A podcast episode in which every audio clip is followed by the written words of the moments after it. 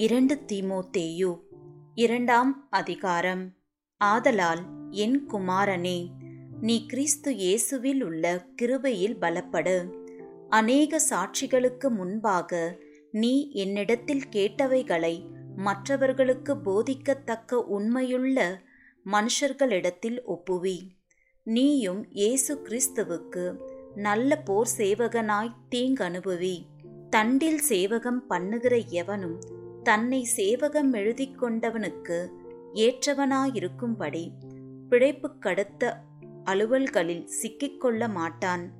மேலும் ஒருவன் மல்யுத்தம் பண்ணினாலும் சட்டத்தின்படி பண்ணாவிட்டால் முடிசூட்டப்படான்.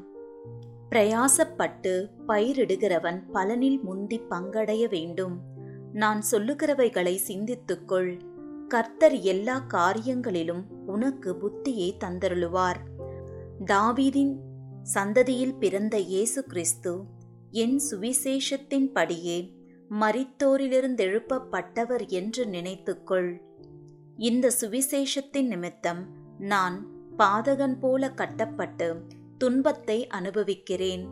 தேவ வசனமோ கட்டப்பட்டிருக்கவில்லை. ஆகையால் தெரிந்து கொள்ளப்பட்டவர்கள் கிறிஸ்து இயேசுவினால் உண்டான ரட்சிப்பை நித்திய மகிமையோடு பெற்றுக்கொள்ளும்படி சகலத்தையும் அவர்கள் நிமித்தமாக சகிக்கிறேன். இந்த வார்த்தை உண்மையுள்ளது.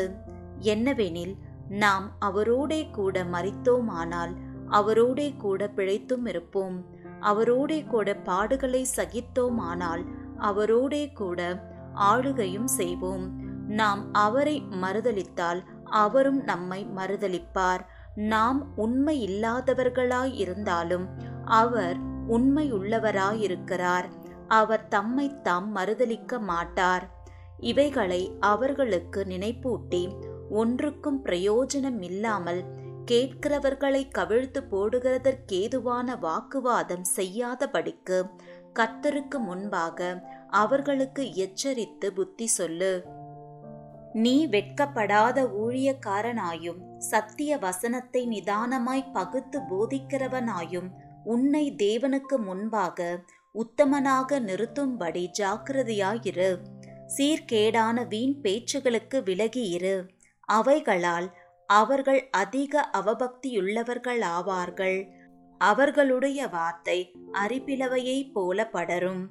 இமேனேயும் பிளேத்தும் அப்படிப்பட்டவர்கள். அவர்கள் சத்தியத்தை விட்டு விலகி உயிர்த்தெழுதல் நடந்தாயிற்றென்று சொல்லி சிலருடைய விசுவாசத்தை கவிழ்த்து போடுகிறார்கள். ஆகிலும் தேவனுடைய உறுதியான அஸ்திபாரம் நிலைத்திருக்கிறது. கர்த்தர் தம்முடையவர்களை அறிவார் என்பதும் கிறிஸ்துவின் நாமத்தை சொல்லுகிற எவனும் அநியாயத்தை விட்டு விலக கடவன் என்பதும் அதற்கு முத்திரையாயிருக்கிறது. ஒரு பெரிய வீட்டிலே பொன்னும் வெள்ளியுமான பாத்திரங்களும் அல்லாமல் மரமும் மண்ணுமான பாத்திரங்களும் உண்டு. அவைகளில் சில கனத்திற்கும் சில கனவீனத்திற்கும் மாணவைகள். ஆகையால் ஒருவன் இவைகளை விட்டு தன்னை சுத்திகரித்து கொண்டால் அவன் பரிசுத்தமாக்கப்பட்டதும் எஜமானுக்கு உபயோகமானதும் எந்த நற்கிரியைக்கும் ஆயத்தமாக்கப்பட்டதுமான கனத்துக்குரிய பாத்திரமாயிருப்பான். அன்றியும் பாலியத்திற்குரிய இச்சைகளுக்கு நீ விலகியோடி. சுத்த இருதயத்தோடே கத்தரை தொழுது கொள்ளுகிறவர்களுடனே நீதியையும் விசுவாசத்தையும் அன்பையும் சமாதானத்தையும் அடையும்படி நாடு. புத்தியீனமும் அயுக்தமுமான தர்க்கங்கள் சண்டைகளை பிறப்பிக்கும் என்று அறிந்து அவைகளுக்கு விலகியிரு. கர்த்தருடைய ஊழியக்காரன் சண்டை பண்ணுகிறவனாய் இராமல் எல்லாரிடத்திலும் சாந்தம் உள்ளவனும் போதக சமர்த்தனும் தீமையை சகிக்கிறவனுமாயிருக்க வேண்டும். எதிர் பேசுகிறவர்களுக்கு சத்தியத்தை அறியும்படி தேவன் அவர்களுக்கு மனம் திரும்புதலை அருளத்தக்கதாகவும் பிசாசானவனுடைய இச்சையின்படி செய்ய அவனால் பிடிப்பட்டிருக்கிற அவர்கள் மறுபடியும் மயக்கம் தெளிந்து அவன் கண்ணிக்கு நீங்கத்தக்கதாகவும் சாந்தமாய் அவர்களுக்கு உபதேசிக்க வேண்டும்.